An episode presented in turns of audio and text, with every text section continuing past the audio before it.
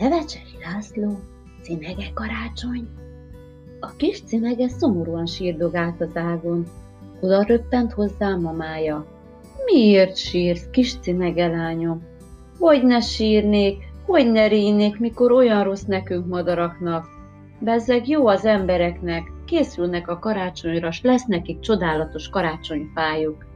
Majd oda repülünk az ablakhoz, és megcsodáljuk. Nézd, itt az erdő szélén mennyi karácsonyfa áldogál?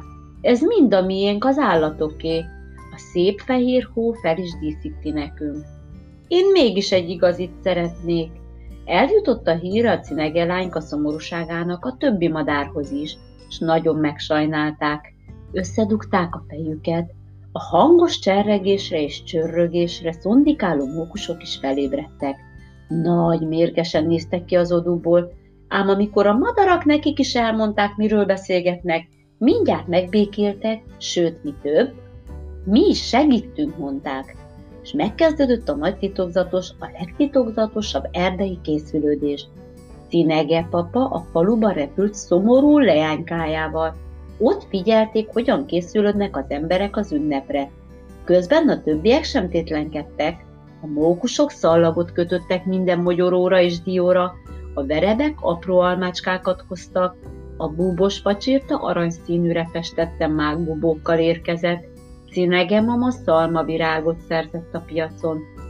Gyönyörű fűzért készített belőle. Bagólyapó felvilágította, festékkel kente be a fenyőtobozokat. Ezek helyettesítik majd a gyertyákat, mondogatta. A madarak és a mókusok a cineget anya mellett a legszebb fenyőfát díszítették fel. Lett is öröm, amikor a cinege lányka visszatért, a csodálkozástól szólni is alig tudott. Hüppögve mondta, ez, ez, ez az enyém, az én igazi karácsonyfám. Köszönöm, köszönöm, köszönöm.